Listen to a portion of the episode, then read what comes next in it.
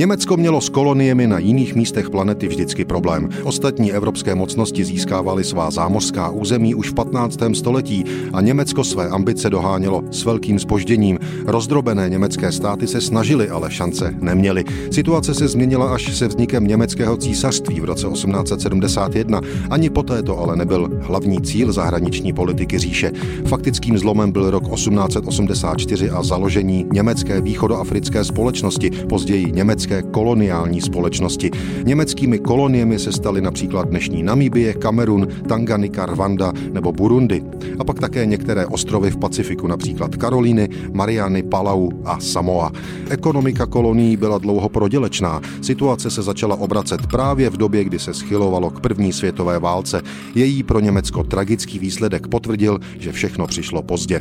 Vítězné mocnosti se na pařížských mírových jednáních dohodly na tom, že Německo už kolonie mít nebude a že oni sami si je mezi sebou rozdělí. A právě před sto lety, patnáctého března devatenáct set dvacet, oznámil britský ministerský předseda Lloyd George sněmovně, jak německá východní Afrika, dnes Tanzánie, Rwanda a Burundi, přešla do rukou Velké Británie. Německá jihozápadní Afrika, dnes Namíbie, do správy Jižní Afriky, Kamerun a východní Togo dostala Francie. V Pacifiku převzal správu nad Samoou Nový Zéland a Austrálie, například severní část Papuji Nové Guineji.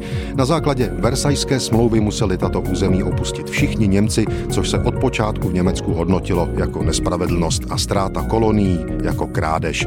Německo svá zámořská území ztratilo právě před sto lety a nikdy už je nezískalo zpět.